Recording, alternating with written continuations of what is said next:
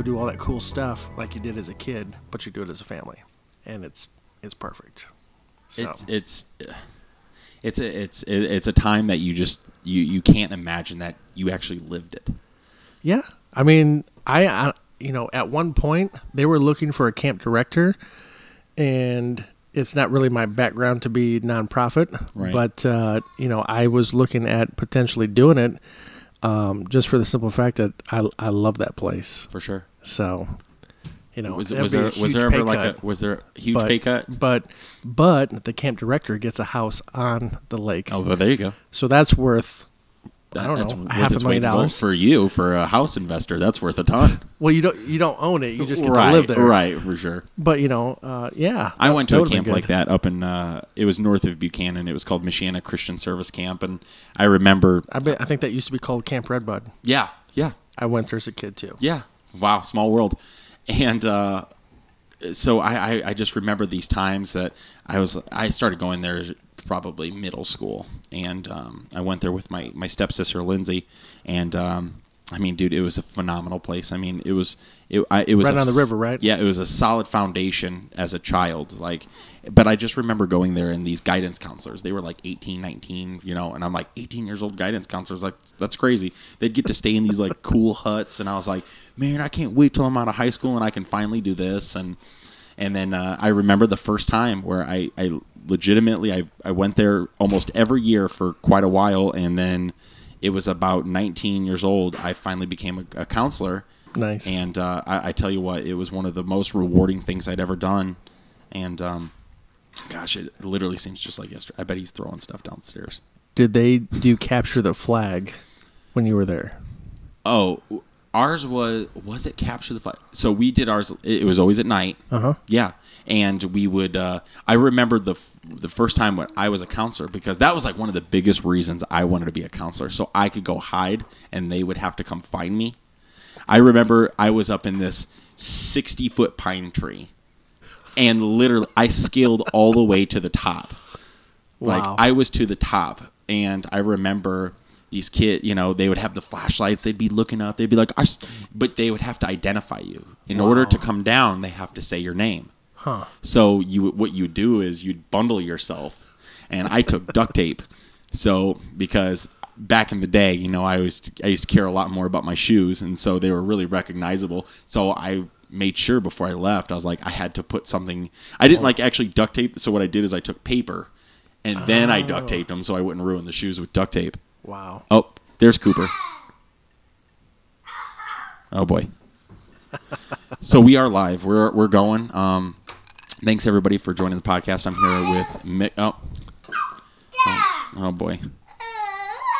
Did your mom leave? I'm here with Mick. We're gonna have child interruptions here. This is what happens when you still do everything at home.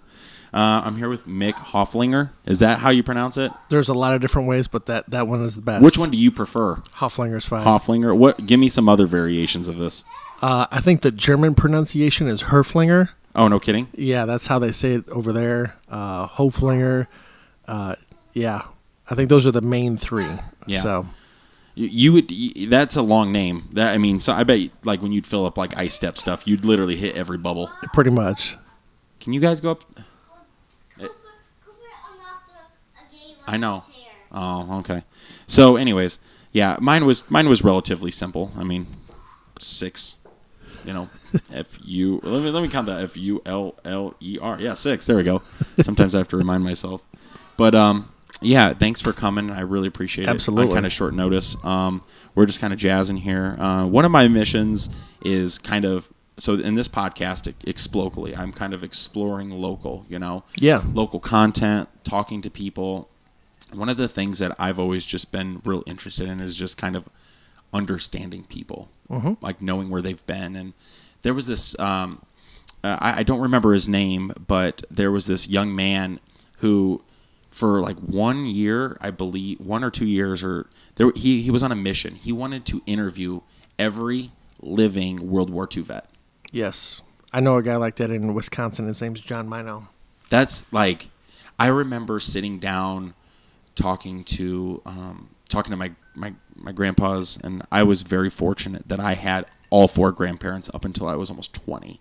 That's almost unheard of, you know. And both of those grandparents, meat and potatoes, you know. One grandfather had a really rough upbringing, and and the other was just uh, both of them hell of workers. Even my grandmother's, and I still have one um, one that's alive, and her birthday, her ninety third birthday, was just the other day. Um, but I remember talking to them, and they just seemed so reserved about it. They never talked about it, nothing. And um, one was over in India. He was building bridges. He was an engineer. Wow. Yeah, because I, I believe the Nazis were kind of advancing, uh, you know, down down to the southern part of Asia. You know, they were trying to obviously push out, and you know, we came in through India and we landed there and kind of pushed up, and then my other grandfather, you know, he came in through Europe, so he was kind of more on the front line. Um, but uh, yeah, what what what Toughest generation. Oh, dude, it really is, man. I think of the things that my grandfather went through. I mean, he grew up in an orphanage orphanage with his brother. I mean, basically as babies, young, and they were all the way till he was 18. You know, knew his dad, but there wasn't like a strong relationship there. Yeah. And I mean, you think about that time, and I remember talking to my grandmother about the uh, the ice box. You know, uh, what we would call a freezer. Yep. I mean, that was her job. Is you know- Literally, they put a block of ice in the top, yeah. And the cold just dropped Yeah. on all the food. Yeah. Did you, you your grandparents were they your grandfathers were they servicemen? Uh, one, well, actually, both grandpas, but uh, one of them uh, in World War II, and then the other one uh, early '60s. Yeah. Yeah, both Army. Both army. Yeah, mine were both army as well. Big Army back then. It was a big army. yeah. I, I think about that and I think about this I mean I mean I'm I'm sure you do and I'm sure you've literally thought about you probably even think about it daily sometimes and we were in the air the Minneapolis airport the other day and there was probably 500 servicemen sitting in there waiting Oh, to yeah. board a plane young men I mean, and then I think about that even in that time. Like my grand, I, I, I'm, sh- I've heard stories that 17, 16 year olds would fake their IDs so they could serve. Or younger, Dude, think about that commitment. quitting high school, Yeah, to And- serve your country. and then you know some of these guys didn't get their high school diploma until they're 70. Yeah, Honor, you know, it was like an honorable diploma type of thing. You For know, sure. where they just gave it to them. You know, for life experience. So what kind of what kind of sparked, you know, your your drive to to join the military? So I, uh, you know, both my grandpas uh, in the military. Um, so some of that in the family, but for me, um, I wanted I wanted to do more, and I knew that early on, and and uh, so it was a path. It was for me probably the best path and the only path to going to college, uh, creating a better life for myself. So um, I actually enlisted in the reserves between uh, my junior and senior year that summer. So I went reserve and uh, and signed the signed the dotted line. You know that summer, uh, the following summer, I graduated. Uh, I want to say it was very very late May. So that'd have been what, like 93? no, I'm not that old, man. 93. Uh, ni- so I mean, so- yeah, summer of '98. 98. okay, I was off five years. summer of '98, I, I, I enlisted in what they call the uh, delayed entry program. So, Okay. and then a week after graduation, uh, June of '99, I was at boot camp. Okay. So, and the program was called a 92 day reservist. You go to boot camp and then immediately go straight to college. Okay. And then you continue your MOS, specialty school, Marine combat training. You do that later, uh, like the next summer. So, uh, went straight to boot camp a week after high school, and then immediately graduated on a Friday. Um, I want to say it was like right around September 1st. And I was in college that Monday, like September 3rd. And I was a week late for college, but that's, you know, Right. that's how it goes. So, Where where were we, where were we at as a country like fighting at that time? Who were we fighting with? 1999. Yeah. was Um, it still Bosnia and all Uh, that? I think Well, there was a little bit of that stuff going on with, yeah, with that. you know, because Clinton was obviously still Yeah. dealing with that, and I know all that was kind of fresh in the '90s. Yep. And then uh, other than that, not a whole lot going on. Um, I went straight to Northern Michigan University up in the Upper Peninsula, and uh, I I went through school um, the first two years, and I knew that I wanted to continue my service. So I uh, I had the they call it officer selection officer uh, come to the school, and I, and I um, I made an appointment and said, hey, I'm in the reserves. I think it was a gunny and a captain, and I said, I'm in the reserves, gunny and sir, and uh, want to go to OCS. So. Um, they- Explain explain to me and those who don't know what OCS is. officer candidate school. So Okay. it's basically the tryout to be an officer. So you are below pond scum. You're private. Yeah. Is Well- that is that what they would call it? Well? I was enlisted, so I was. Okay. I think I was a lance corporal at this time. Okay. I went from a private to PFC to lance corporal, but Okay. when you go to OCS, it's like a different scale. Okay. You got your basically your worker scale and then your management scale. Okay. So I was I was in the worker scale, and I was like, hey, I want to I want to I want to lead. So uh, applied to OCS. You know, took the test, PFT, so physical fitness test, all that kind of stuff. I did fine, and uh, from there went to OCS in in a program called PLC, so Pl- Platoon Leaders Course, which is OCS in two segments. You got juniors and seniors. So I went to juniors, did fine, graduated from juniors, went back to the reserves and back to college. Right. And uh, th- yeah, from there, um, I went to MOS school for heavy equipment operator in uh, Fort Leonard Wood, Missouri. It's an Army school, but the Marines send people there too. Finished that one summer, went back to OCS, and uh, that was right around the time I graduated uh, college, 2003. So I finished college May of 2003, went straight to seniors for PLC, and uh, graduated, which means you have your degree, you finish OCS, then you commission. So you Right. raise your right hand, put your put your butter bars on. You're in. So You're in. so uh, graduated. Um, And from what high school did you go to? I went to Niles High School. You went to Niles High School. Yep. And Not Brandywine. No. And then uh, and then went to uh, Northern Michigan for, for my bachelor's degree. Um, so finished OCS seniors, uh, got commissioned in August of 2003. The next school seat for what they call the basic school, which is a six month school for all officers, but it's basically to become a basic infantry platoon commander Okay.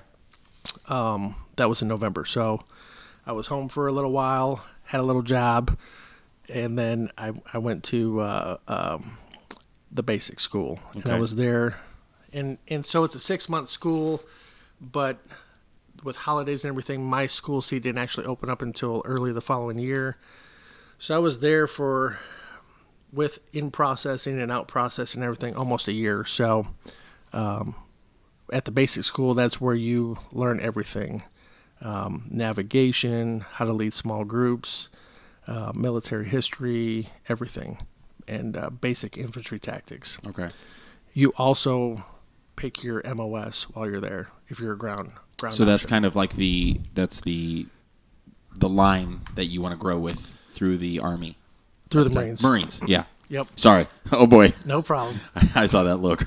So, so yeah, uh, that's where you're. You know, you pick what you want to do, your top five, top ten, and then you're you're ranked, you're racked and stacked against everybody else. So, I was, I think I was kind of in the middle. So from there, um, I picked that I wanted to be a combat engineer officer. It's in the same background that I was when I was enlisted For sure. Um, it's in my opinion the best job in the Marine Corps because you get to do everything. Right. So You're just kind of the Swiss Army knife. you you do everything. So we're talking in charge of heavy equipment guys, in charge of water purification, in charge of electricians, in charge of HVAC guys, basic construction, basic bridge building, uh, basic demolition, and and then everything else like uh, route clearance falls underneath that Okay. um, ordnance reduction with explosives, that kind of stuff. So you get to do basically everything. That's cool. Right. So So- so at this point we're looking into so you're you're out of college or you're in college. I'm out of college. Okay, so you're 22. 20. Yep. Yeah, it was um, 2003. I would have been 22. Yep. So what? Uh, and I, I'm I'm sure people ask you this. Where what were you? Where were you at in the Marines when 9/11 happened? So I was at college. I I was at Northern for three years and, and Central for for uh, one year. So the year that I was at Central was 2001, 2002. So that September, uh, when when September 11th happened, I was a lance corporal or a corporal, and uh, I woke up and uh, I was in my uh, little apartment with my girlfriend and um, turned the TV on, getting ready for class, and and saw everything that that was happening. What was what was just? I mean, if you can remember, what was just the emotion in you? I mean, I I'm packed sure- my bags. yeah, Because- you, you were ready. I, well, I, I knew it was coming. Yeah. So um, I packed my bags and, uh, you know, I went I went for like a five mile hike just by myself. Yeah. So Just a lot to kind of process, I would assume. yeah. How long did it take until you actually heard the final word that you were? So the unit that I was with was in Green Bay, Wisconsin. Um, there was an air wing unit. I was a heavy equipment operator enlisted uh, reserve, and so um, they got activated.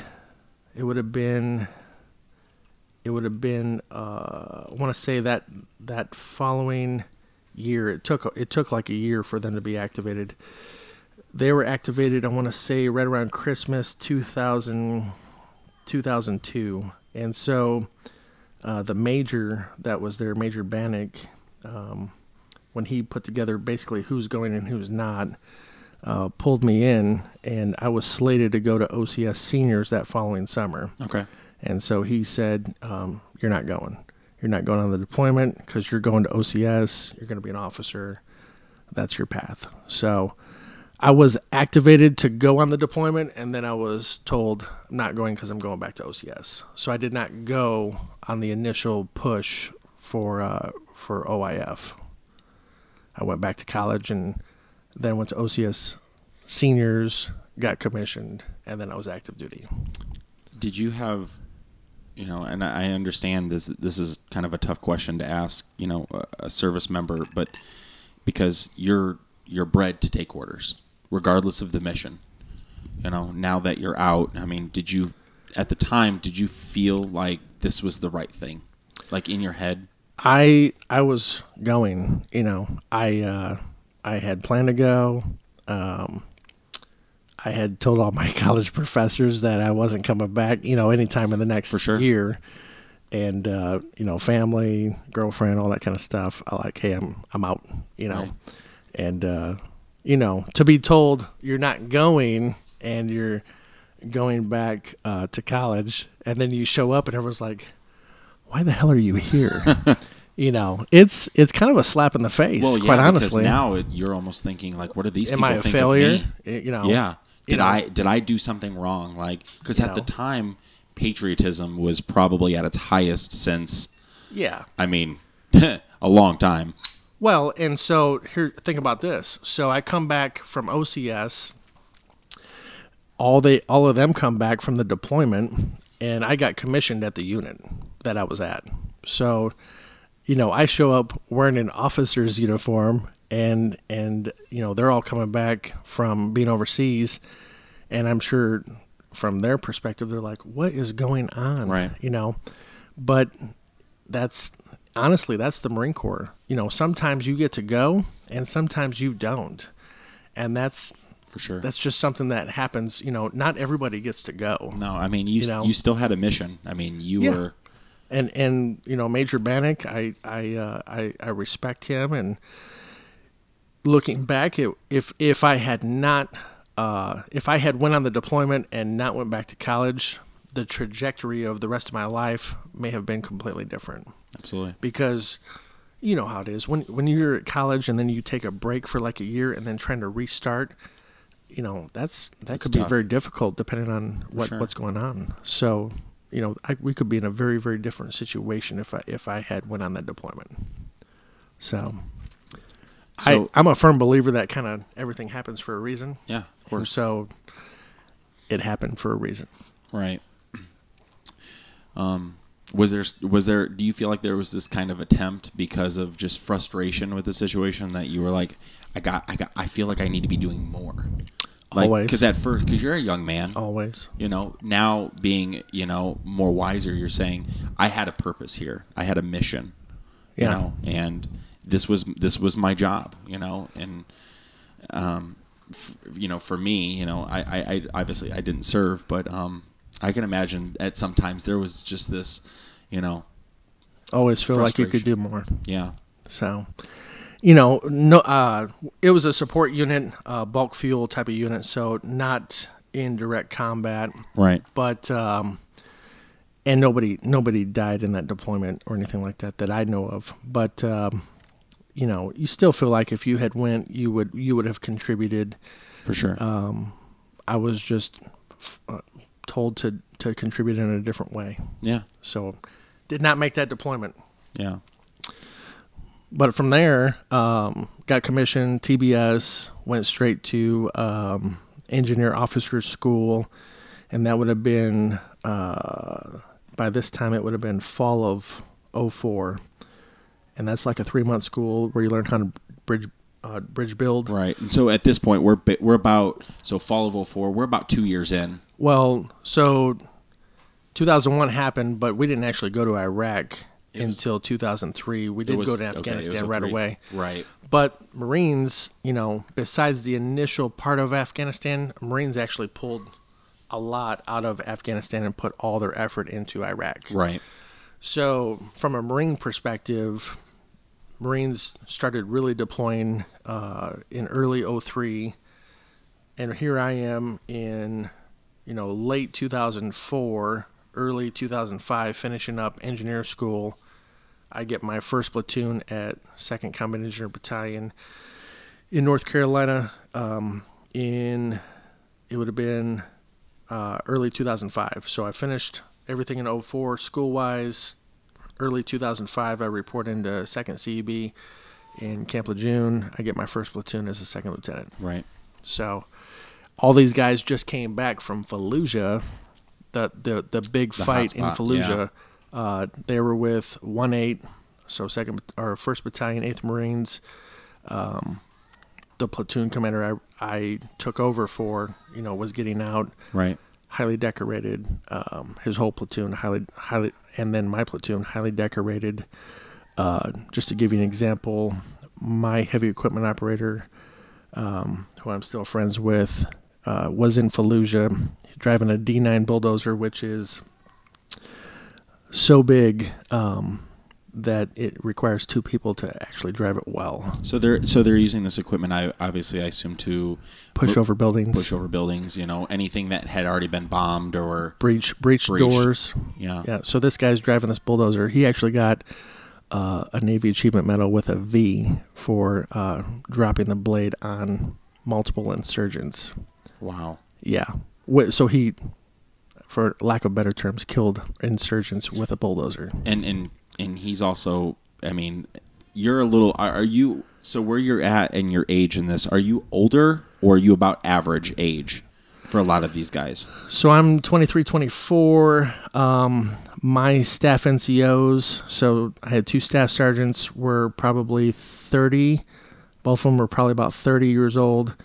Um, I had a couple sergeants that are probably 25, 26, and then everyone else is probably 18 to 22, 23. Okay. So I'm kind of in the middle, is the best way to say it. And yeah, so I got a, a bunch of guys that have been through real combat with uh, direct support of of one eight in Fallujah, For sure. and uh, some of them rotate out, some of them rotate in, and I take you know that that group of guys back to uh, just outside of Fallujah on the east side. Uh, we we uh, went the summer of uh, 05 to uh, a city called Karma, um, so just uh, just east of Fallujah, um, and we had some stuff in Fallujah, like we supported the uh, the national vote in Fallujah, and I came up with a barrier plan for, for a good part of that. That What's part what's, of it. what's it feel like outside at this point? Like like is it diff? What kind In- of heat are you? Are we talking here? outside temperature Uh, high of probably touching 130. Yeah. Just different kind of heat, though. Obviously. Oh, it's dry heat. yeah. It's not like Florida. It's like Arizona. Yeah. Yeah. But but just consistent. What are the nights like?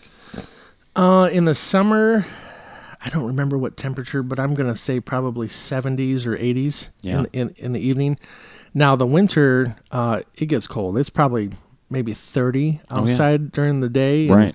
Maybe colder at night. Yeah, I know, think a lot ice. of people misunderstand. Like it gets very You see the chilly full out spectrum there. Well, especially in Afghanistan, like they have they have mountains. It snows. and snow. it Yeah. snows. You know, and um, I think one of the things when I kind of, um, you know, I, I so by the time you're at this point, call it 2003, 2004, I'm 16 years old.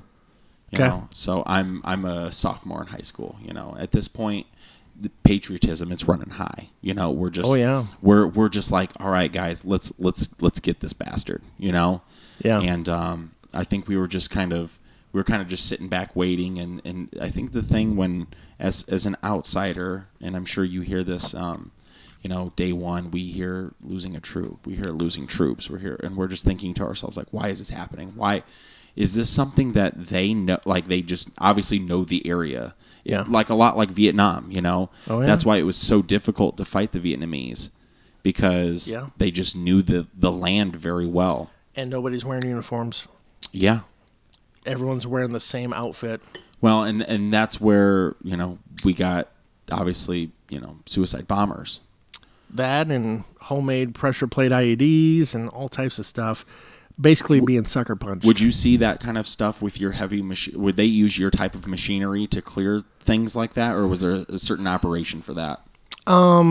in 2005 no i mean there was a lot of experimentation happening trying to figure out how to best repel against all that kind of stuff but we were straight up old school um, mine detectors which are metal detectors and we had the old school AN/PSS 12 mine detectors um, and starting to transition to a, a something that had ground penetrating radar called the AN/PSS 14. Okay. So guys would literally strap it to their arm with a battery and walk down the road sweeping left to right until they, you know, found something and then, you know, we would probe and, and dig up and at in that deployment uh, engineers had a lot more freedom and flexibility to uh, find things and and reduce things. Uh, if we if we did find uh, stuff, we did call EOD,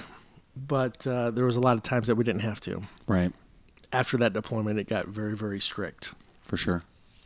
and EOD had to be called for everything. But think about sitting out in the middle of nowhere and you find something and having to wait 16 hours for EOD to show up when you have, you know, C4 on your truck Absolutely. and it's basic stuff like uh, I don't know an artillery shell or a Right. hundred artillery shells, and you can blow it up yourself. No, no, no, for sure.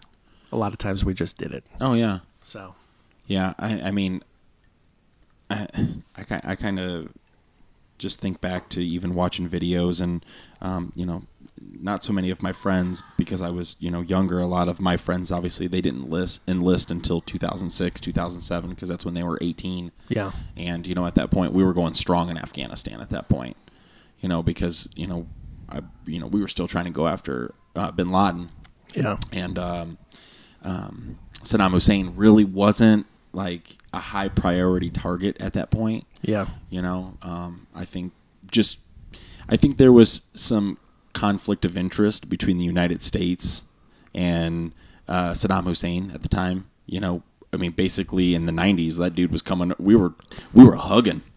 You know, we were friends. Well, we beat him bad in '91, and then uh, Right. yeah, all the sanctions and everything. He he wanted to he get on our good He side. understood. Yeah, and um, I mean, I always kind of think back to those those pictures of you know him like cowering down in that little cell hole, and they were like pulling him out and stuff like that. And I mean, regardless of where we were at the time with like presidents and stuff like that, regardless of how we agreed or disagreed, like that to me was still like a good moment because that Agreed. guy was a terrible person, Agreed. a terrible man. Yeah, you have to hold uh, you have to hold bad people accountable. And I never thought through the trial of his trial. I remember watching it and coming home, and I didn't think that that outcome. I mean, I mean, who would have thought? Yeah. But um, so okay, so now we're we're we're in 2005. 2005. They And- called it OIF three at the time. Okay. So what's what's the core mission at this point for you for for you guys? So every unit got you know an area or a sector that you know you're doing uh, what they call stability operations. You're trying to stabilize uh, the area. Um, the first you know real vote is happening during that time frame, and so we're we're trying to do stability operations and um, set up uh, a national election so that they can start to put together their This is government. Iraq. Okay. Yeah, so they're trying to put together their government and get back into functioning on their own. So where's Baghdad at this point? So Fallujah is west of me. I don't know, uh, ten clicks, fifteen clicks, kilometers. Baghdad is, uh, I don't remember the name of the road, but it's probably an hour east of me, maybe an hour and a half east of me. Um, and in the middle is Abu Ghraib, which Okay. you've heard of. Yeah, absolutely. So so we operate between Fallujah and the and the eastern side of Fallujah and Abu Ghraib. So you're in what's called the hot zone. Are you in the hot zone? Fallujah's a hot zone. Fallujah was a hot zone. We're just east of there, Karma to the north, Okay. and then Al Zaydan to the to the south. Okay. And and we're at a base called uh, Camp Fallujah, Okay. which is out in the middle of nowhere. Used to be some kind of a complex of buildings, fenced off, and now you have two or three battalions of Marines. So you have probably four to five thousand Marines plus all the support structure uh, on Camp Fallujah. So we operated out of Camp Fallujah. Okay. Think of a bunch of concrete buildings um, with some some new buildings by U.S. contractors, Right. and that's pretty much it. So we operated out of Camp Fallujah. You know, we would head north most of the time to Karma. There was maybe four or five what we called uh, combat outposts, um, where you know each company from the battalion would would have a sector of, of Right. that area. Um, and so my job as an engineer officer and my platoon was to support each each one of those company commanders um, if they needed you know to fortify the the structures that they were operating in you know my guys can do concertina wire we can do hesco which are these think of like a giant beanbag uh, seven foot by seven foot and seven foot tall filled with sand Okay. and and and the beanbag is made out of steel and and that beanbag material something So like what that. are they lifting? Are you lifting these with dozers or helicopters or? So we we set the set up the the Hesco with you know man you know manpower, and then we would fill it with front end loaders. Okay. And uh, yeah, it's it's interesting uh, looking back. Or millions and millions of dollars of this material, and, Right. and we're filling it full of sand. And sometimes it, it lasted for years, and sometimes you know a decision would be made. Hey, we're going to tear it down and move somewhere else Right. and millions of dollars of you know this material and, and stuff you know would just just disappear or you know sure. just be scrap so um, Who's your commanding officer at this time? Who are you taking? so Orders um, from. so i was the engineer officer which is a special staff officer the battalion commander was uh, colonel jj minnick um, i worked for him but reported directly to his operations officer which was major bairstow and so um, the the In- in operations ma- officer in the major level. Where where where can we? So for I was those. I was a second lieutenant, promoted to first lieutenant turn, during this deployment, Okay. and then so you have second lieutenant, first lieutenant, captain, major, lieutenant colonel. So I'm a I'm a second lieutenant, becoming a first lieutenant, reporting to the major, um, who's the operations officer, and then the battalion commander's in charge of everything. Okay. So in the business world, you know, this is kind of like a, a chief operations officer for a thousand person business. reporting to a CEO uh, who's in charge of everything for that thir- uh, thousand person business. So, Okay. and so, yeah, the operations officer is conducting all the operations throughout the battalion, and uh, my job is to support him on anything related to uh, um, the engineer needs for all these company commanders. For sure.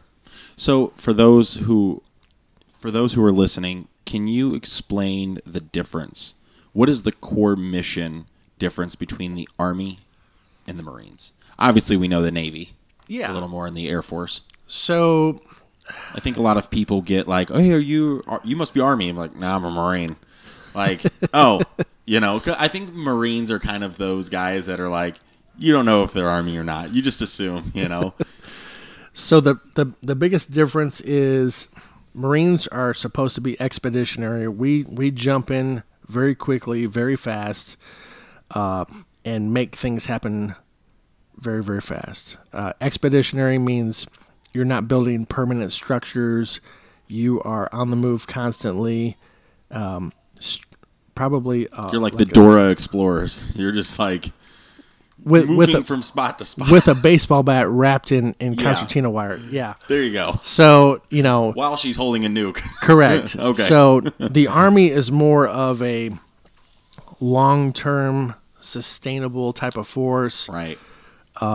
Where they where they when they go somewhere, they're there for years. You're like a girlfriend and a one night hookup. Correct. Correct. yeah, we're in and out quick. there you so, so that's you know, but we but when we when we are projected out, uh, you know that that power is unmatched. Right. So. Marines typically have everything they need. So you have ground forces, you have air forces, uh, we have our own planes and helicopters, all that kind of stuff. Uh, we have we have our own artillery, or at least we used to, where you know you can do what is called combined arms. So you have ground people, you have air people that can provide support to the ground, but then you have indirect fires like artillery, and now they have these new missile type of units that can actually drop in, you know, uh, projectiles like Okay. that, indirect Right. fire. So th- when you put all that together and it's coordinated correctly, it's called combined arms Okay. it's kind of like a one two three punch is the easiest way to say it. Okay. You know, instead I of just instead of just throwing a right hand jab, you have a right hand jab with a left hook, and oh yeah, by the way, you have a knee that you can throw up there every once in a while too. So Mm-hmm. you put it all together, it's almost like the perfect Street Fighter. Is the best way to say it. The army though is you know they're big and they're slow, and when they get there, they're there forever. Right. Still can do a lot of the cool stuff. For sure. Still have special forces and For any everything. future army guys, let's not start any beef. You know, Yeah. you could tell for the is there Still is- got a lot of love does for that- Army. Yeah, for sure. I, I've hired a lot of army guys in the business world. Still got a lot of love. So yeah, and I I always think about that, and you know, and, I mean, it it's obviously this is not out of. I'm sure you've talked to people about this, not out of disrespectful talk, but I was like, if I had to join somewhere, I feel like me personally, like, um, I would I would like the Marines, you know, myself. It's a better uniform. Yeah, there you go. Yeah, it's a lot more. It's just flat, you know. It's very very crisp. You see those guys; those are just some shiny shoes. I mean, we get a sword, we get everything. I know, and yeah, and I think about uh, I think about the Navy. I was like, I don't want to wear bell bottoms. Like, I mean, me and bell bottoms, it just wouldn't look good. But uh, my my my uncle, um, he was in the Navy, and my dad would tell me stories about that, and you know, just from what he would learn from his brother, and um, you know, and I knew I knew some guys in the Navy, but um, I, I just I kind of think about the different servicemen, and you know, now we have Space Force. You, know? and and there's a lot of reasons why. Yeah, well, absolutely, and and Think of all the satellites oh well, that well, you know that are being used by all the different countries for communications. That alone a lot is of a lot of people don't know. Actually, I think it was like two weeks ago. So um, don't quote me on this, but this is we're now February sixteenth. I had heard that two weeks ago, like forty some Starlink, Elon Musk company, Starlink satellites just Yep. like fell out of the sky because there was such bad gamma rays from the sun. The sun had such a large like sonar or like solar uh, what do they call them? They call them uh, solar. Uh, Flares. yeah, solar flares essentially. Okay. Ma- coronal mass injections, I think that's what they call them. And it had such this high energy, and it literally knocked these things right. Forty of them. Wow. They they said it was like an entire mission. Wow. I think about 40 satellites flying in space, and I think of the movie WALL-E. I'm like, this shit's gonna be, th- this is gonna be hitting each other, you know? Think think about you know the projectiles coming out of space like that. Absolutely. Think of how much money was lost when that happened. Yeah. Well, they think, of, well, they're saying now that they're saying now that China has some transsonic, like undetectable nuke now, mm-hmm. and I think about that, and I think one of the first things that I always think about is I always think about the Israeli army, you know, the Iron Dome. Yep. Like, what kind of, you know, I'm sure our techniques of stopping anything from coming in has got to be pretty, pretty swell, you know? Well, from a de- from a defense perspective, you know, you have you have all these countries that have satellites. You have private companies that have satellites. There is weaponry, you know, probably being developed by countries that can be used from space. Uh, and you know, you're using you know the speed and the orbit and all that kind of stuff to get wherever you got to get to project whatever you're going to project onto your enemy For sure. um, that's on top of you know just the communications aspect, which I am not a com officer, so I can't commu- I can't right. I can't talk about that kind of stuff. But it's with technology advancing as fast as it is, um, I think there's going to become more and more of a need for Right. that. So it's it's it's a good thing in my mind that uh, that it's being addressed and it's and it It was necessary. we don't we don't get too far behind is the best way to say it. because it's easy to fall behind, especially in the with technology. Yeah. Think of you know all the all the even computers and crypto and all those things that um, are happening.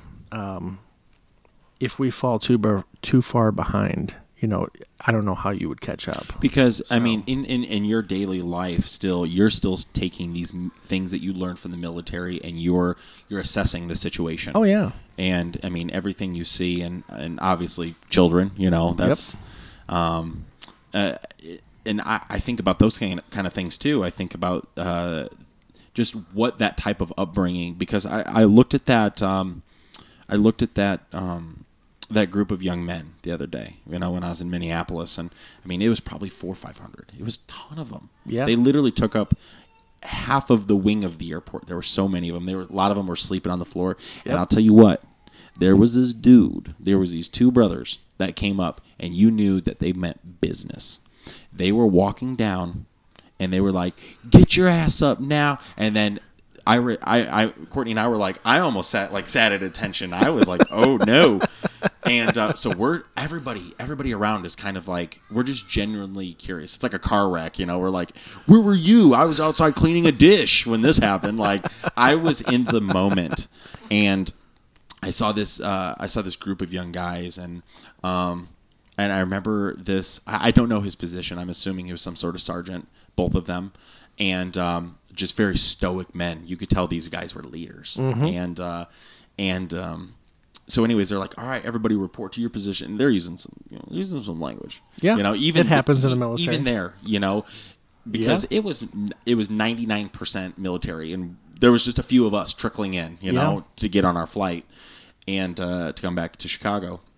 And so, um, you know, I remember here, I kind of overheard him talking to his, uh, his his partner about them leaving trash behind, Oh, and like, you know, he, he said this one thing. He's That's a like, "We're no-no. gonna we're gonna leave this place better than we found it," and I thought, and I was like, "That's a profound thing to say, right there." that's a military thing. Yeah, we're yeah, and I and I heard this story just literally hours before that. Uh, uh, uh, um, so we were at this conference in Minneapolis, and uh, Kyle Engel, who's uh, you know an, an inspirational man, he was in the army, and he was Yep. literally just telling a story about how his commanding officer when there was trash on the ground and, and he had said you know sir this isn't ours you know we didn't do it. And he says i don't care. Pick it up. We're going to leave this better than the way we found it. Yep. and i literally thought to myself i was like I, I th- the universe is speaking to me when I heard that, and it's and now I have to apply this principle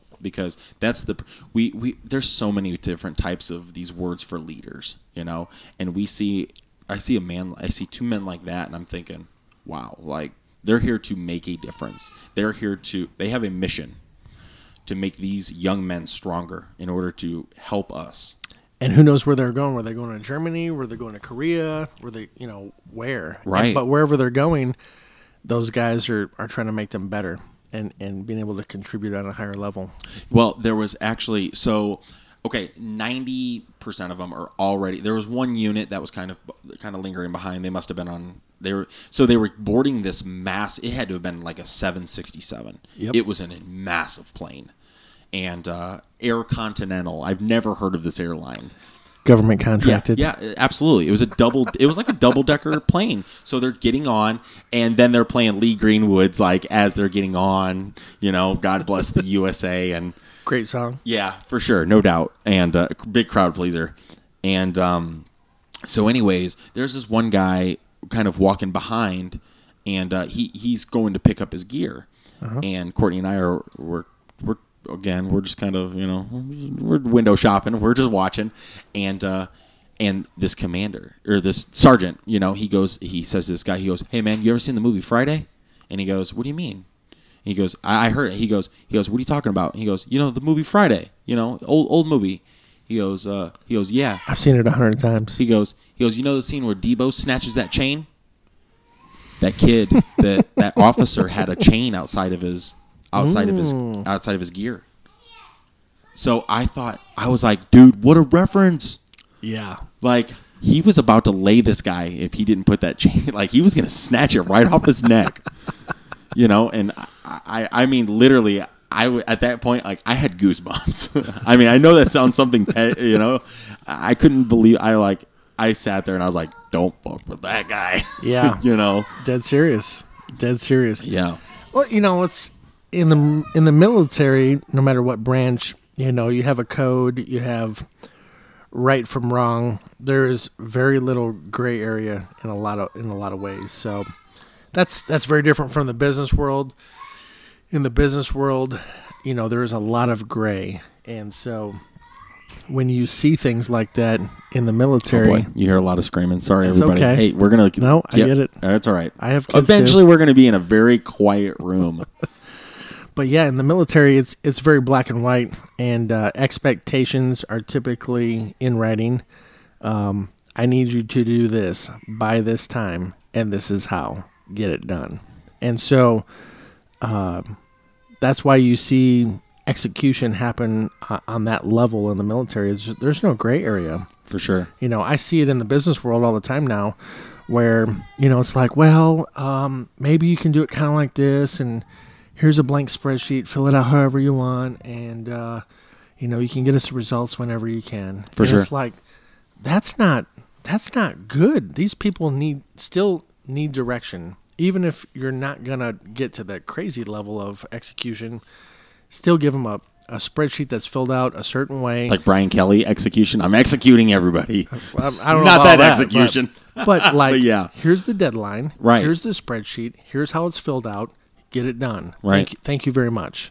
You know, you can still be nice about it, For but sure.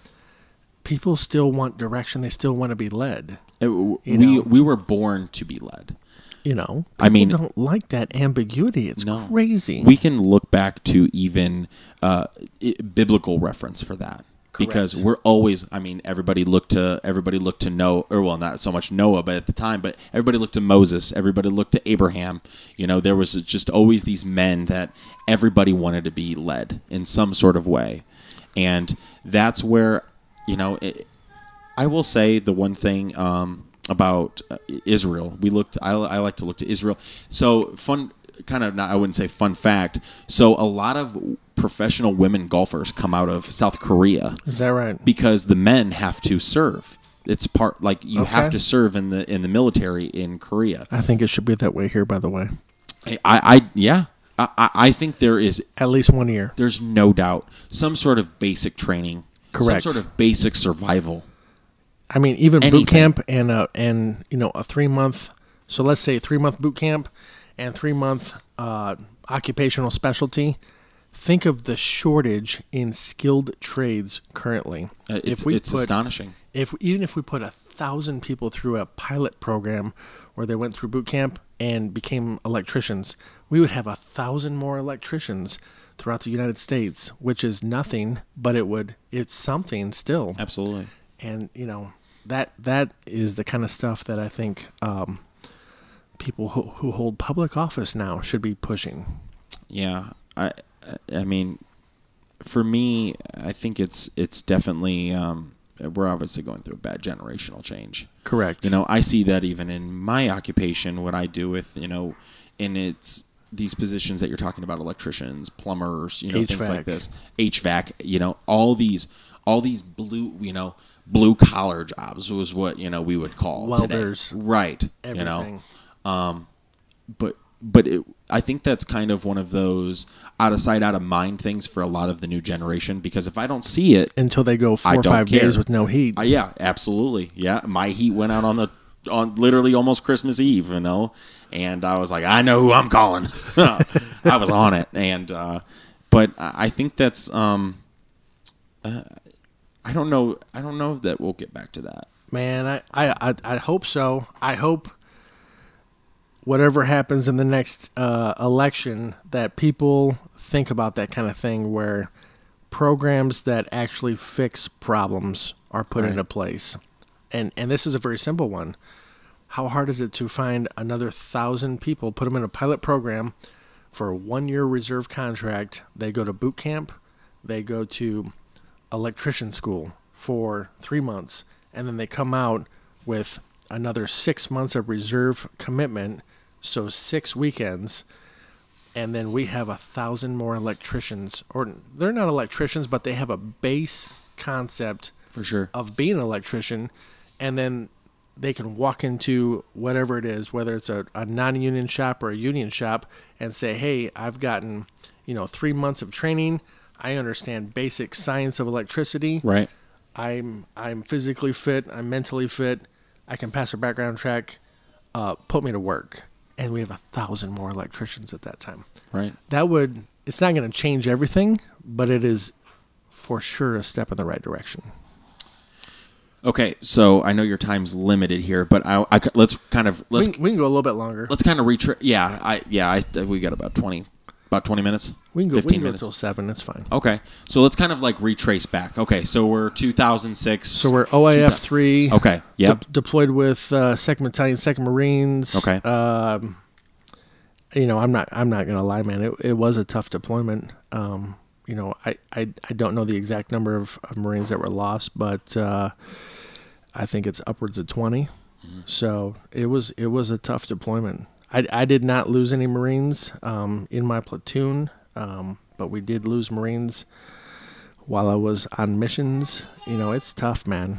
It it is tough. Um, but uh, I would tell you, you know that that battalion, uh, the the Marines in that battalion, they they did everything that they were supposed to do, you know, and so um, came back from that deployment in I want to say it was February of 2006 and then I had a short break. My my battalion commander from because I got transferred back to Second CB.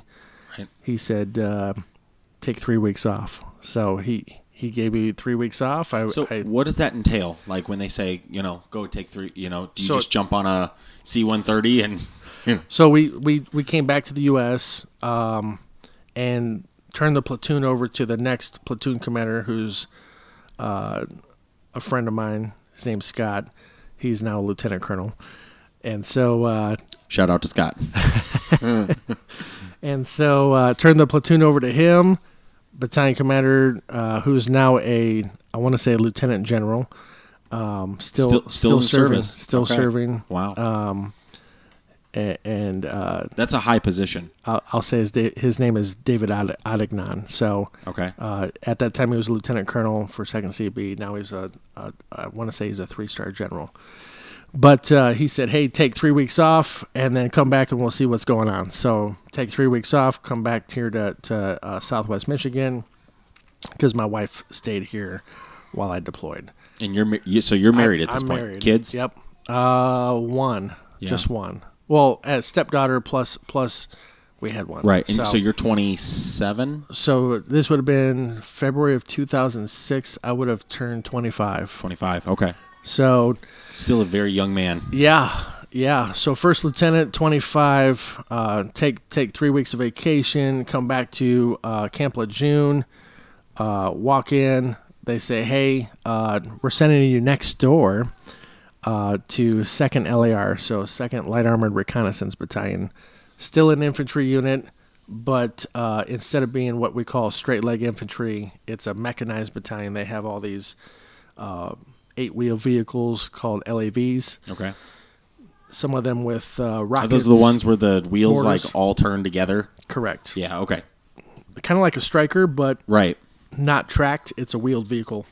So, uh, walk next door, and uh, I'm now the special staff officer and engineer for Second LAR, uh, working for um, arguably I would I would say uh, the best leader that I have ever served under. Um, at that time, uh, Lieutenant Colonel uh, Austin Renforth, also known as Sparky Renforth, who's now a but I would say he's a major general, so he's a two-star general right now. Um, so best leader I've ever had. Um, he actually uh, coached sprint football at, at the Naval Academy as a major. So, anyways, um, we spin up for six months for a deployment again to Iraq. This time on the west side of Iraq, uh, in uh, Anna and Rawa, uh, Iraq, on the west side. So.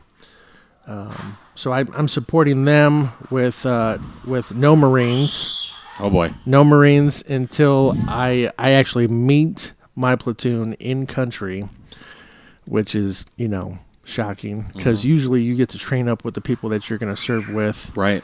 So um, so I meet my platoon, which is a reserve platoon out of Tennessee. I meet them in country, uh, and I, I get you know basically the first half up front, and then I get the second half later on in the deployment. So, um, different uh, mission in some ways because the ability to use uh, explosives, you know, was drastically reduced um, between deployments just by you know policy. So, Right. uh, the second deployment, we we did have EOD uh, basically attached, and uh, whenever we would find something, they would come out and, and blow it up, you know, and and basically do it for my guys, but they still Right. let our guys, you know, be involved for getting experience and stuff. So different mission. Uh, I, I I know that uh, one mission we actually found a very significant um, uh, weapons cache. We're talking thousands and thousands of pounds of, of ordnance that was Right. actually it was on some islands and uh, so one of my marines who was a sergeant at the time sergeant armstrong who's now a pilot for for private airline he's he's a cool guy his name's chuck Yeah. so uh, I think it was him, and I actually did not go on this mission. I was planning for other missions, so I stayed back and sent my Marines out with an infantry company. But he he looked at this island and he said something's just not right, and so he went out uh, on a rowboat. You know, in full full uniform with uh, SAPI place. He's wearing like hundred pounds of gear Right. rows out to this island with a couple guys, I think, and you know start you know sweeping the mine detectors and sure. finds just tons and tons and tons of ordnance. And this was briefed at the Secretary of Defense level, uh, Rumsfeld at the time. You know, so it was is very significant to be briefed at that level For sure. So, um, You're you kind know, of in awe at that point. You're like, and, and I oh, was boy. back. I was back at, at we were at a, at a base way out in the middle of nowhere, but uh, Oh my goodness. but uh, yeah, so I was back at the base working on some plans for some other stuff that we had coming up, but uh, that was a significant find for the platoon. Um, you know, supporting a lot of stuff. Um, you know, great opportunity with uh, supporting some of some of the best leaders that I've ever worked with.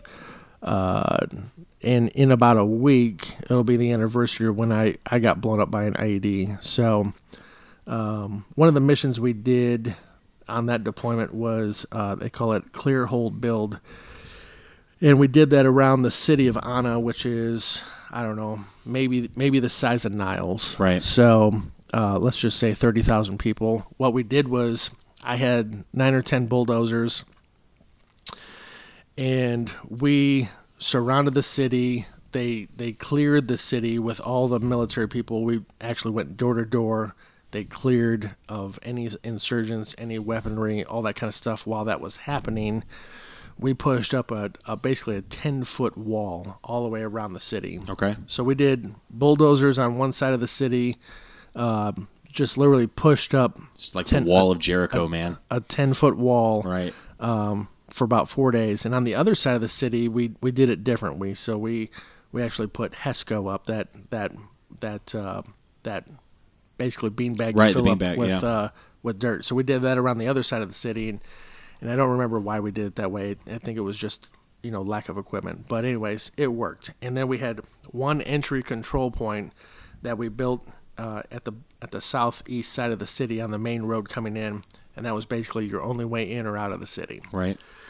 So we built that. So, um, you know, the infantry and Iraqi army and all that they they manned that that entry control point. Um, there was a suicide bomber that came in and blew it up, and had to rebuild it again.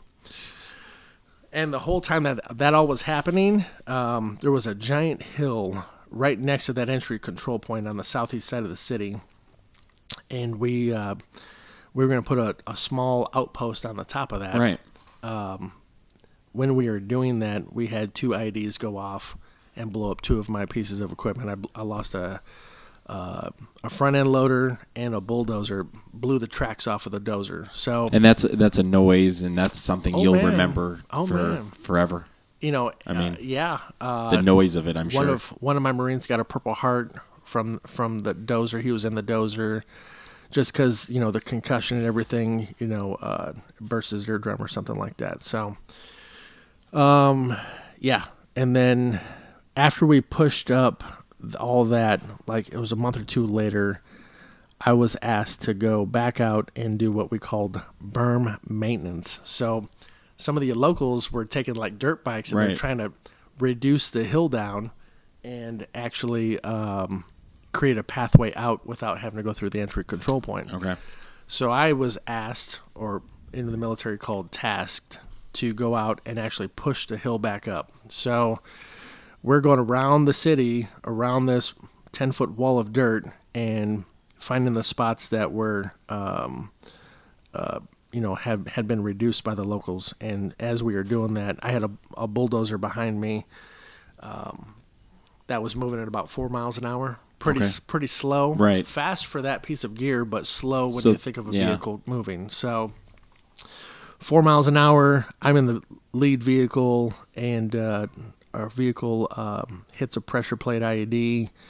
Um, when EOD came out to to do the uh, assessment, they said it was two 155 millimeter artillery shells, an oxygen tank, and an acetylene tank. Um, and so when you when you see all that go off with some explosives and a pressure plate, it it creates a pretty pretty good sized fireball. And so that went off underneath the uh, the front right wheel. I was in the front right seat. Um, it blew the wheel off. I don't know, 100 foot. Just gone. You know what? A hundred pound wheel gone. 100, Jeez. you know, uh, most of the engine gone. The front What, of the vehicle. what were they making these out of? I mean, were So they just two two hundred and fifty five millimeter artillery shells. So you know those are designed to cause death For sure. And then an oxygen tank and an acetylene tank, which if you if you ever been around welders, that's what they weld with. It's, Right. It's explosive if it's not controlled. So right? all that was buried in the ground, and so my vehicle ran over it. And uh, I think the only thing that really saved me from losing my legs was um, that we were moving so slow.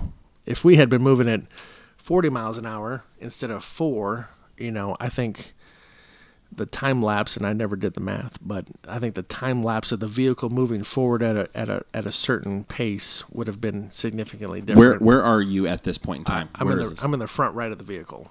I'm in the I'm in the front passenger seat, and it went off underneath my my wheel. But like I said, if I had been moving much faster than four miles an hour, if I had been moving at 40, the the explosion when it went off would have been off underneath my seat instead of in front of me. In you know, the engine took the brunt. So you're li- you, so you're you're you're actually rolling right over this thing. Oh yeah, my wheel.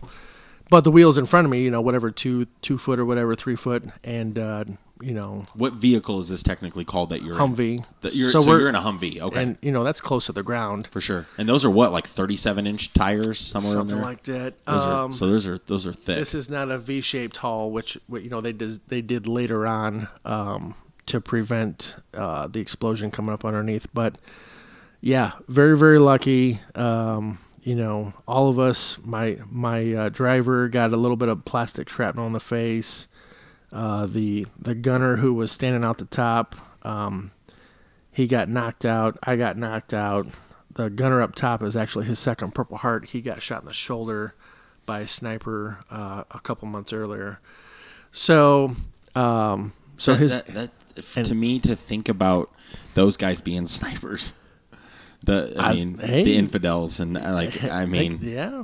Well, they call us infidels, but anyways, yeah there you Yeah. go. well, you are.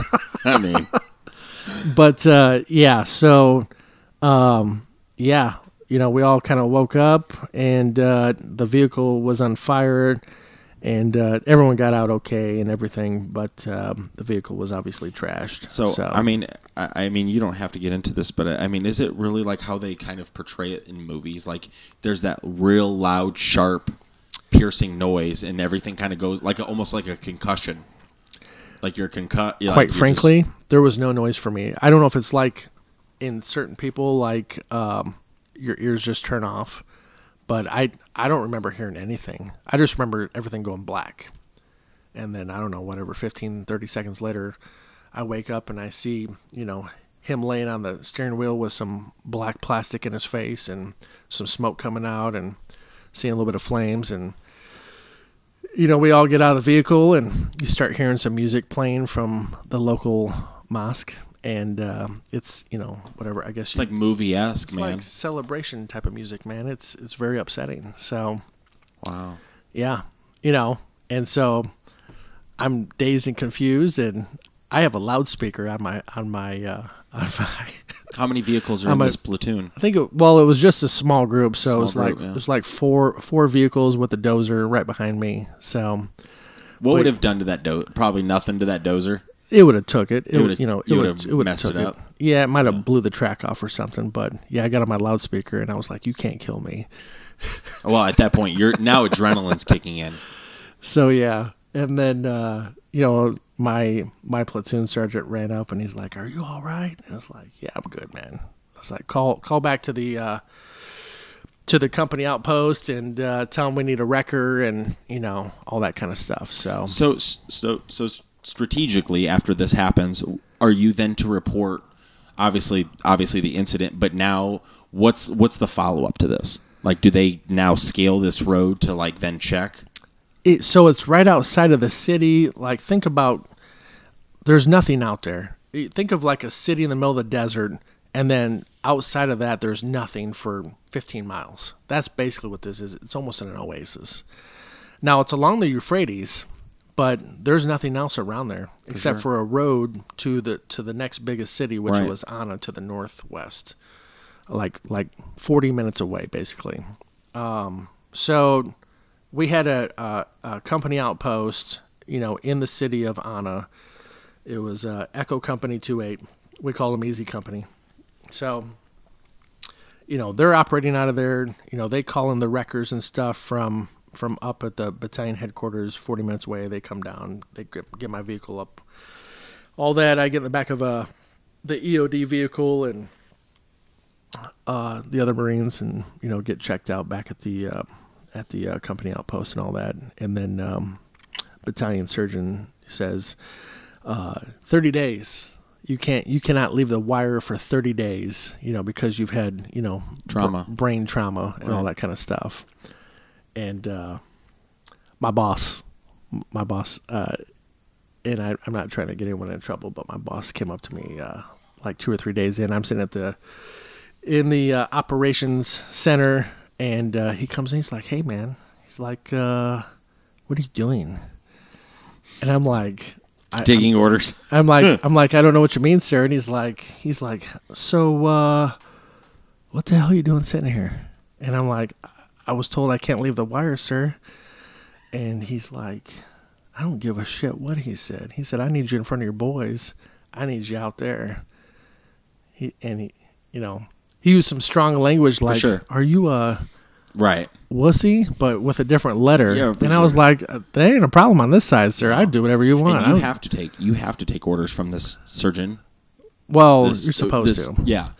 This and post. so you know the boss you know he's like he's like he's like i need you out there and i was like i was like do i have the green light sir and he's like it doesn't get any greener and i was like roger that Right, so i right. got up and i left and uh and so i was back out of what like day four with uh with uh with with the platoon so you know and you know at that point the thought process in my mind is like, well, shit, I I just about died. So, uh, you know, I guess whatever happens happens, you know. For sure. So, that's that's kind of how that went and that was February 24th, 2007. So, in a week it'll be about 15 years. And so uh, the, the deployment ended early April, and so I was, you know, back out operating and stuff for like what a month, five weeks or whatever, and then we we redeployed back to the U.S. And uh, you know, two quick back-to-back deployments. Um, you know, I think the the feeling was it's time for something a little bit more laid back. So. I got uh, assigned to be the uh, the division engineer for Second Marine Division uh, in Camp Lejeune. So I, I reported to a lieutenant colonel who reported to uh, a one star general, and so that yeah, one star one star general. He's, Yeah. Yeah. Whatever. So- one star. eh, he was the assistant division commander, who is now the commandant of the Marine Corps, four star general. He's Okay. still serving. So Okay, four is a little more pompous. You know. yeah. He- he's done his time. So I, I guess for you know, again, me and other other people. So when you, so what what what's the step before general to be? I mean, general comes full from colonel. okay, and that comes and the promotion comes from another general, or does that typically come from a everything is by board. So you know your your record, all everything you've done goes in front of a board at every level. So Okay. You know tours, missions? everything Like uh, fitness reports, which are like year end evaluations, basically. All that stuff is racked and stacked. Uh, somebody talks about you for thirty seconds or sixty seconds and highlights your career at every level. So That from- almost seems like the the type of level though, because we think about in business level, it's basically who you know. You know, a lot of it's Some a, of that helps. A lot of it's who you know. Some of sure, there's a lot of people. Uh, you know, they're good at what they do, but in the military, I think strategically, like you are really you could be making a bad move by not you know promoting or or promoting the person who's wrong for the position you know what i'm saying like you know a lot of it is I'm not, I'm not questioning that. Yeah. I'm just saying I think there's a possibility of that if if you look at more um, how we live day to day here with people being promoted because they know somebody or you know whatever. it's probably a little bit more regimented in the military. What I would tell you is, uh, you know, Marine Corps specific, because I can't talk about the other branches and how they promote, but um, in the Marine Corps, it's all by board. You know if you're in zone, below zone, above zone. Um, you know, there are certain expectations, like you need to take a brand new picture, you got to take a physical fitness test, you have to weigh in, all that kind of stuff. So, so let's say you take the picture, physical fitness test, weigh in, you know, then your record is put in front of this board of let's say 10 to 15 people and they are racking and stacking everyone in the same rank as you that's going to the next rank. And that's at every level from Right. captain to to colonel and then at, at the general level 1 star through 4 star totally different process and I'm not going to even speak on that but it's it's all about appointment and advancement and you know Right. that stuff at that point in in my opinion it becomes a little bit more political so Okay. Yeah. but uh yeah so um So we're- so we're okay. So we're 2007. We're we're entering the exit. Where wh- where have you made the decision to say I'm not going to go career? Well, so uh, 2007, I'm uh, I'm the division engineer, filling a major's billet as a first lieutenant, and I do that for a year. Uh, and so I'm in charge of all facilities for the Second Marine Division, which is roughly 16,000 Marines uh, and 250 buildings in in North Carolina. So I'm in charge of all of it uh, as a first lieutenant, not having any clue what I'm doing. But guess what? I'm I'm the man. You did it. So you still did it. the the the actual major was forward deployed, so I'm doing everything and have had zero contact with him until a year in when we basically do a flip flop and I leave. So, um, 250 buildings, uh, all the new construction that's happening. The biggest project that I had uh, visibility and a say, I was a, essentially the senior military advisor, was a $200 million new construction project for the Wallace Creek Regimental Complex for 8th Marines. I'm, I'm in charge of helping design it, making sure that everything's in the right spot so it actually supports the, the, the operation and Right. all that kind of stuff. To the point of this is where we want to put the bike rack because it'll make us lead silver certified. That kind of stuff, which sounds crazy, but it's actually a thing. For you sure. know, if you design a, a, a whole facility or complex in a certain way, you get certain credentials and Right, right, there right. Might, there might be you know other benefits from being LEED certified or whatever. So that was the biggest project that I had, and then um, I knew I was going to probably do another three years, so I I got what they call PCS, uh, permanent change of station orders to uh, Green Bay, Wisconsin. And I was uh, the active duty officer in charge of a reserve unit in Green Bay, bulk fuel engineer unit. And so um, went to Green Bay. The wife and, and kids moved up there from uh, Southwest Michigan because I was done deploying at that time, and it just made sense at that time to do something. So went up to Green Bay. Um, I knew, you know, pretty much immediately that I was I was going to be done with active duty after those three years. So uh, immediately started uh, working on getting into an MBA program. Um, and so, yeah, completed that program. Was it September of 08 to December of 2010? I was working on that MBA program um, it, in nighttime, so not during the day, just just a nighttime program.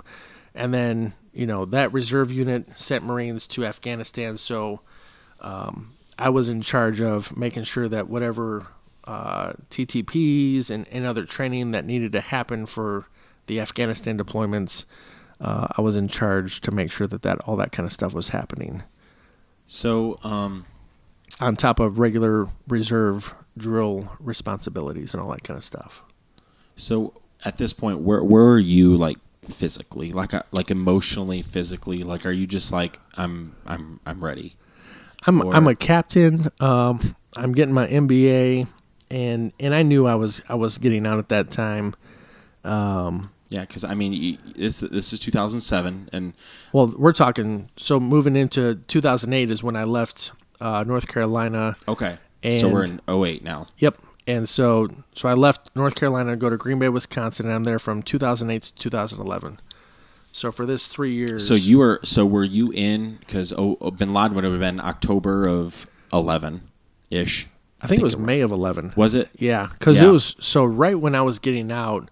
Yeah, I Uh, guess that was that was it. I remember was because yeah. so I I was going to uh, what they call like junior military officer hiring conferences, right.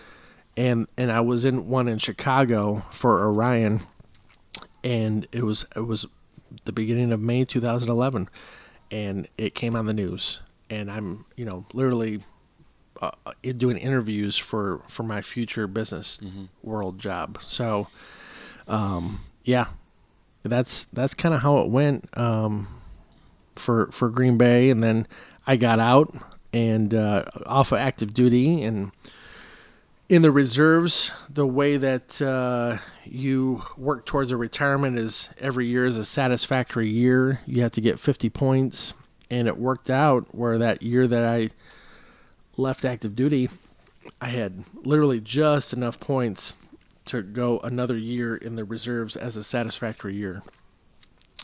And it gave me a year basically to decompress and, you know, start to uh, get into the business world and Right. not have to do anything, but still have a satisfactory year in the reserves. And so, um, at that point, I I made the decision. Let's see what happens, and uh, I continued in the reserves. Uh, I went to uh, what they call Expeditionary Warfare School for a couple years, and then I started uh, Command and Staff College for I want to say it was another year or two, and then I got a phone call completely out of the blue um, to be the uh, Reserve Company Commander in South Bend, and it was right around the time that I got selected for Major, and um, and so I was a Reserve Company Commander for an engineer unit in South Bend for um, roughly three and a half years, and um, that took me basically to I want to say it was 18 or 19 years of satisfactory service in the reserves with active duty time, Right. and uh, did that for three and a half years. Uh, basically took everything that I had learned over the last, you know, 17, 18 years and just tried to pour into my young lieutenants and uh, and the and the and the Marines and um, tried to put a, a business spin on everything. And and the way I did it was I would find school seats that really could make a difference for the unit. For instance, um, I sent uh, one lieutenant to the Army Sapper course, which is extremely selective. We got one of two school seats in the three years that I was there. Uh, he lost like 30 pounds while Wow. he was at that school. I need to lose 30 pounds. Maybe And my back was- will feel better. He was tough. So, you know, I both lieutenants wanted to go, and I said, whoever does the most pull-ups gets to go. So Oh, they both jumped on the pull-up bar, and and this kid, he's actually a Russian. His name is uh, Vitali, and uh, he did like 30 pull-ups. You know, and 20 is kind of the number for for the Marines. So he did like 30 pull-ups. 30 is a lot. So, so he went to the school. I could do 30 in 30 days. and uh, so he so he's a cop in in uh, like uh, Schaumburg, Illinois. Oh, wow. Yeah, that's what he does now. But um, he went to the school, uh, and I just thought that that was a great school for a lieutenant that really, you know, in the reserves you don't get a whole lot of opportunities and experience. That was a great school. He went to that. I sent the other lieutenant to uh, Mountain Warfare Leaders Course in uh, Bridgeport, and he spent uh, a winter learning how to uh, eat raw rabbits and stuff like that. Like literally, you, you pop the eye out and you eat the eye, that kind of thing. So things This that, is- things that most people good. won't do. Yeah, things Okay. that most people won't do. Was he related to Jed Clampett? He was not. Uh, very straight arrow, straight laced guy Yeah. from uh, Lockport, Illinois, business guy, and uh, so he got to go to that school. Bet he'll know how to survive if anything goes down. Oh yeah, oh yeah. and so sent him to that school. Uh, sent some of the uh, uh, enlisted Marines to specialized schools, but you know I just took a very business-like approach to those three and a half years and tried to build the capabilities of the unit. Um, try to showcase what was possible for for the company to support both the battalion and any units and that's the approach that I took during those three years. Um, was just try to give back and, and create the absolute best opportunities for those Marines. Try to help them all find phenomenal jobs in the area. Um, you know, I I pushed uh, investing in in what they call the TSP is what we call the 401k in the in the real world. Right. So push that. Um, just trying to really give back. It was kind of like a, sure. a give back tour for me, and then um, and then left the unit. Two knee surgeries, all that kind of stuff. I knew I was done at, at my 20. And uh, so um, my last year in the reserves was uh, back in finishing command and staff school um, and get my points that way. So, do you so do you retain your rank? Like, I mean, you're done, obviously. Yeah. But so I'm I'm a major. I I I was on the uh, lieutenant colonel board, um, but you know I knew my my 20 years was up. Two knee surgeries. I'm done, man. It's I I, I can't do another three years. sure. So Yeah. Um, so that was it for me. I I submitted for retirement and um, 20 years. that's what 20 years looks like for me. So That's incredible. I mean, uh, I mean, I mean, I, I- like to kind of personally thank you for that. And I mean, I obviously I was a young man back then, and um, but and there was always this, you know, what should I do next? What should I do next? And I mean, I, I thought about it at several times, and I just. I think there was just always this this hesitancy, like, is this right for me? How am I going to do? And and then you have men who actually just do it, you know. And um, I didn't think I was gonna do 20, man. I didn't. I didn't think I was gonna do eight.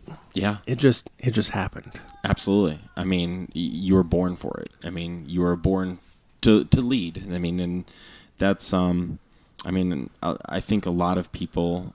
I mean, and, and, and the purpose of this for me is to kind of bring the awareness to that, and um, because I, I still feel like it just goes by the wayside, and not enough attention is poured into it because they don't understand the sacrifice that it actually takes to go ahead and put that foot forward and, and, and go through that. Especially 20 years. I'm surprised my wife stuck around for the whole thing. I mean, good for her, man. good. Good for her. I'll tell you that.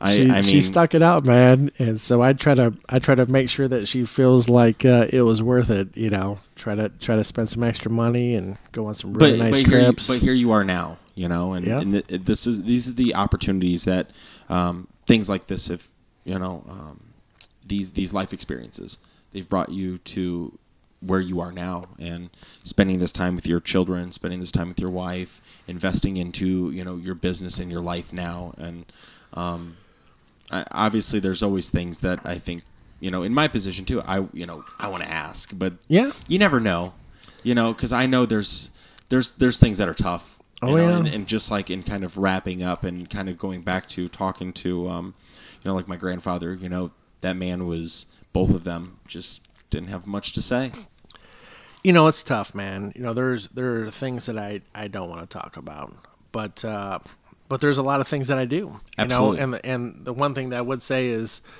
um the older i get the the more i i want to have an impact on others.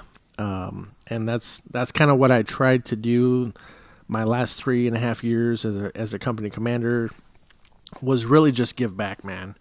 And um, you know try to set up as many people for success as possible and have as many conversations as I could. yeah And I, you know, like last week, I was in Birmingham, Alabama for for business, and I am basically taking all of the leadership principles and all of the leadership teachings from the Marine Corps, and I'm pouring it into three new general managers who have never had a speck of leadership training. absolutely they're either dumped into the position or they're they're going to be in the position soon but have had zero training and so i'm talking about the basic elementary leadership principles Right. And in this conference that we were at over the weekend, and we had, um, we were just kind of discussing leadership. We were discussing the pivotal um, importance of a lower position in, in the company or to, to the highest position.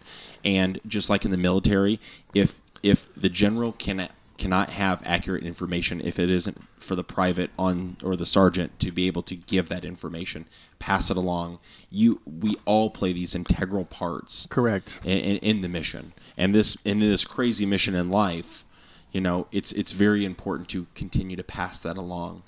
I mean Yeah. you have a skill you were given a skill by god and, and now you've taken this ability and to be able to give it to others.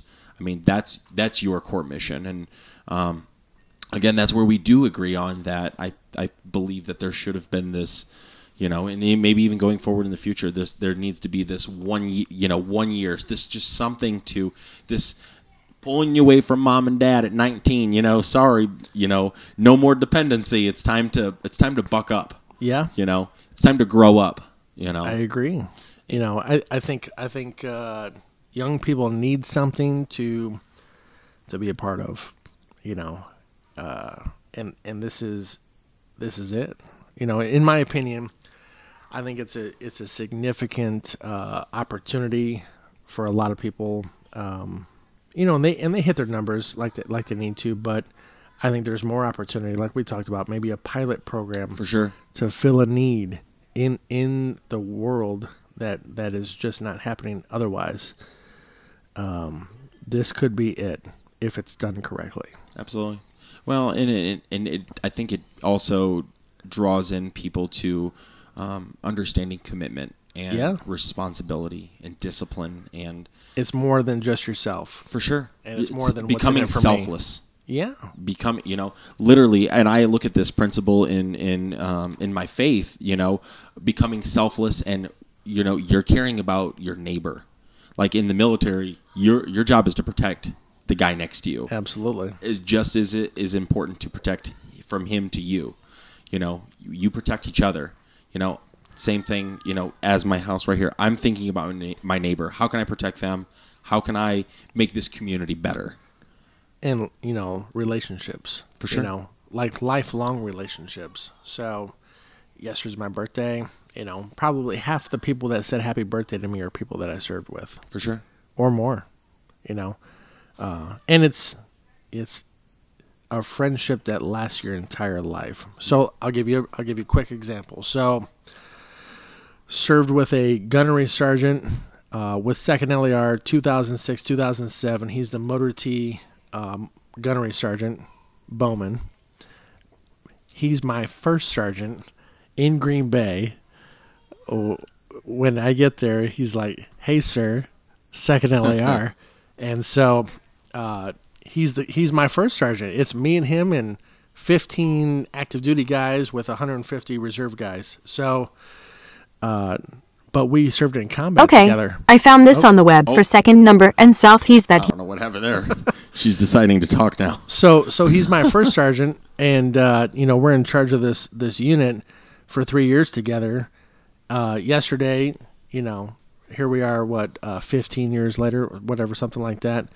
And he's like, "Happy Happy birthday, sir!" And I'm like, my response is, "I have to get to Tampa. I need to spend time with."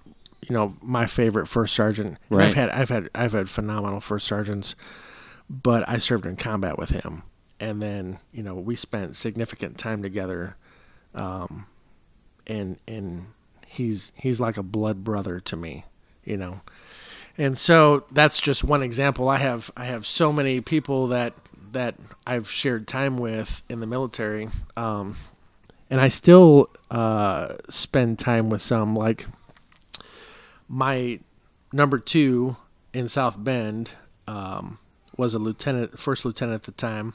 He left and went to Green Bay and was uh, in charge. He came back to South Bend. He's now the commanding officer, which is what I was. And you know, we went out and had cigars a couple months ago. and sure. We do every couple months, and he will tell me the problems that he's having, the frustrations that he's having.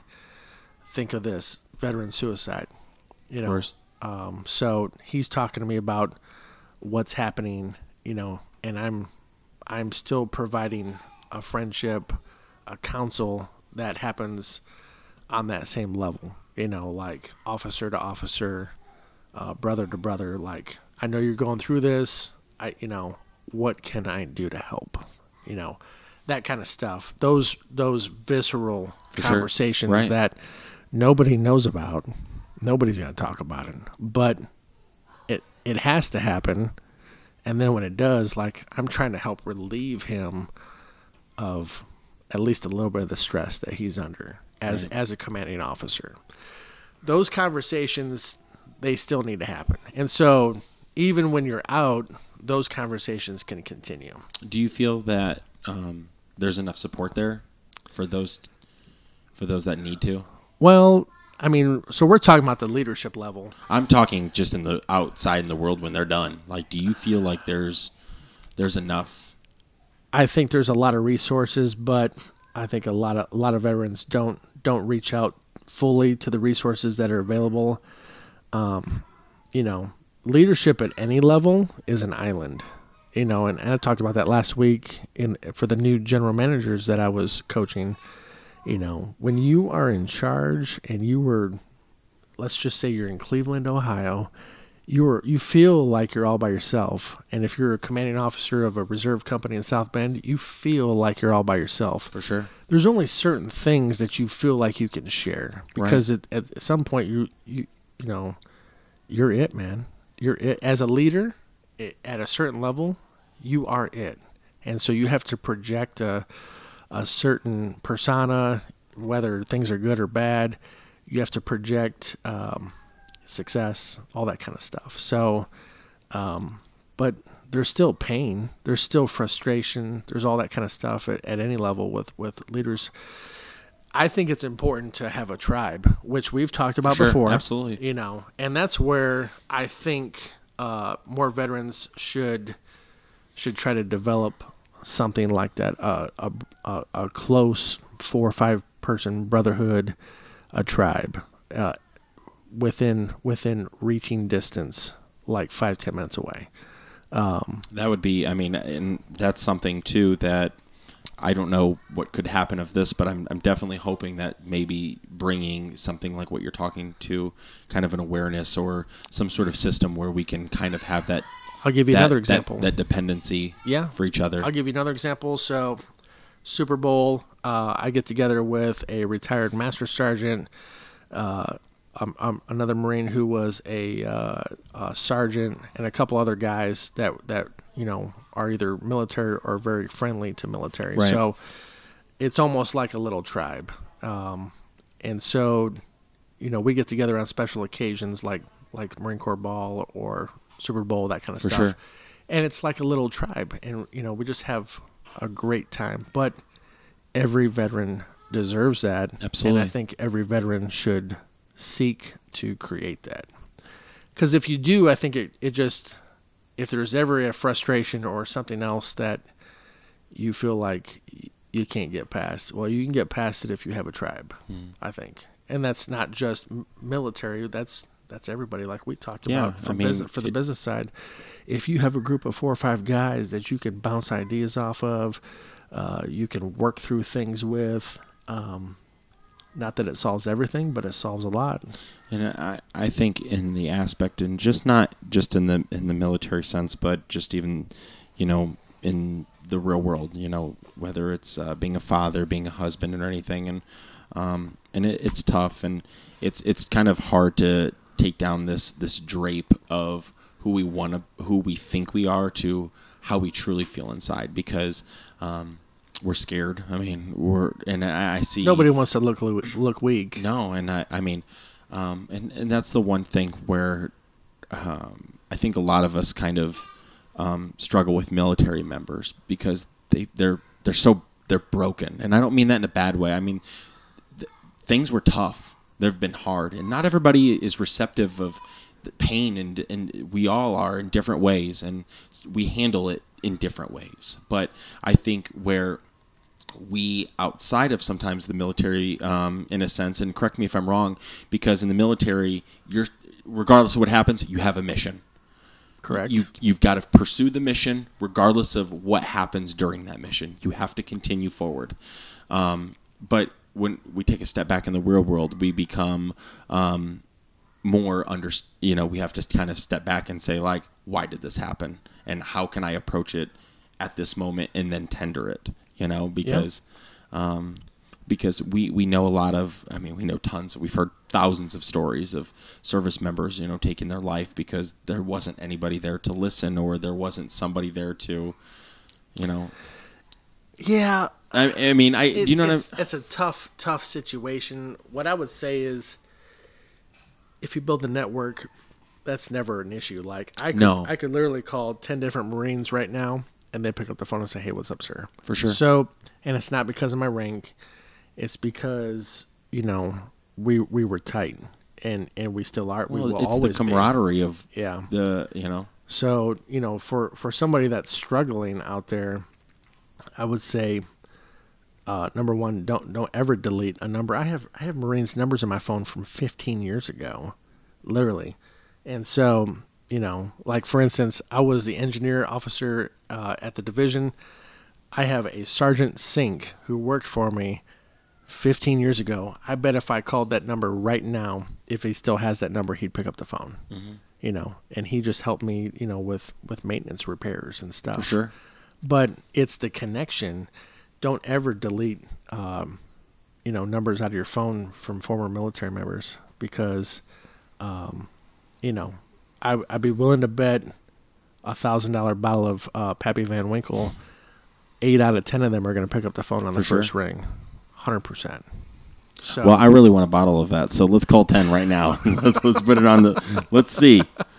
But uh, yeah, I mean, it's all about the connection. no, Man. no, that's true. Um, yeah, and, and kind of just wrapping this up. Um, I, I again, I, I want to thank you for this time. Um, I would definitely like to continue this with others. Yeah. You know, um, I think us having a, a, a kind of a, a platform and somebody with experience and knowledge, and you know, because you're saying things that you know you're using abbreviations and stuff I'm not aware of. You know, but but a lot of people that could be you know potentially listening don't know. But um, I think it's it's the fascination in, in trying to understand you know, because we're trying to be this community, this tribe of understanding people's pain and suffering, that where they're even not even so much pain and suffering, but wanting to just talk about it.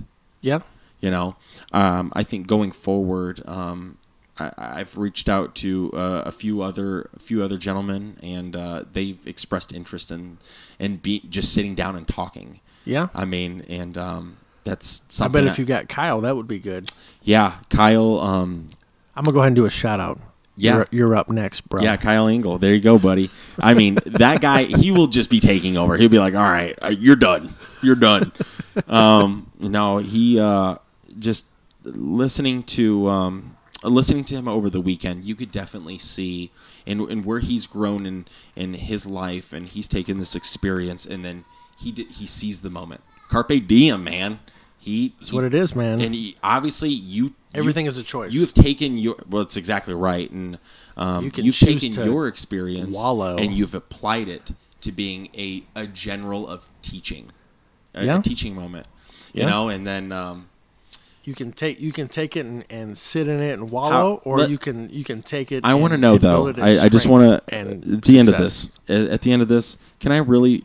If I went to your house right now, can I bounce a quarter off of your uh, off your bed sheets? Nah, No. nah, the the the bed way the too bed is messy. They're uh, they're three thousand thread count goose down Canadian goose. you know what? But I, I actually did talk a little bit about that last week at uh, at the at the new general manager training and said, you know, I I applied that instead of build your or make your better than every morning. I said walk into work every morning with the the same plan. Execute the plan, even if it's for the first two Right. hours of the day. If you execute that that plan with those five steps every single day, your business will thrive you're going to see tremendous success. And quite frankly, at 10 o'clock, after you're done with your 10 at 10 meeting, I don't care if you go golf because you've set up this Right. day so well for success. You really don't have anything else to do. For future reference, though, still make your bed every morning. Correct. Yeah, you're, you're talking about the admiral video where he says the first thing, you know, because it's the first thing you it's you've knocked out That's the a first that's goal a of the level of success Yeah. because you completed something for the day. And I basically just took that and applied it to the business world and said if you walk in every day with a vigor, a smile, and you actually uh, do these five things every morning, your business will be successful. So that's what I that's what I laid out last week for a, a new general manager and leadership type of training.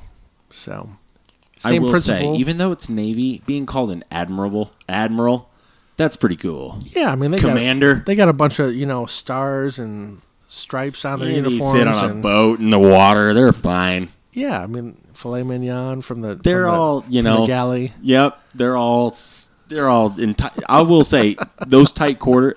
I'll tell you what. I can't wait for the day to actually interview somebody who is a submariner. I got one for you. Uh, let- we got to do it. So We yeah, gotta do it. One of my old HVAC technicians, who's uh, in Edwardsburg, uh, was a uh, a submariner. He he worked on all the uh, the engines and, and that kind of stuff. So First thing I'm going to ask. What do you think? Are you claustrophobic? what was it like spooning? he's a guy good guy. He's a good guy. I bet I bet he would do it. His name's Tom. So uh, I will do a shout out to Tom. Uh, you're up. Thanks, Tom. So- All right, but um, no, thanks again, Mick. Uh, I really appreciate it, and uh, I mean, going forward, I, I want to do many of these more with you, and Yeah. and hopefully others, because uh, I think we can we can do a really amazing thing here, and um, I, I, I don't feel like they're you know I know like Joe Rogan does you know he has military guys on and um, obviously um, he knows how to interview people very well. And uh, he's somebody who I look up to when they do interviews and he just he's so enthralled in the conversation but the way that they speak and and you hear their stories you know it, it's really just truly about understanding people you know and and loving your neighbor you know Yeah. regardless of where they come. Because that's the thing about the military. Race creed color Doesn't anything matter. doesn't matter. You have the same objective Yep. you know and Hundred percent. so um, You know, you all bleed red. that's So- right. So uh, I just want to thank you and uh, thanks for listening, everybody. And uh, hopefully next time we're going to jump on and uh, get some more great stories. All right. Thanks, man. Absolutely. I appreciate it.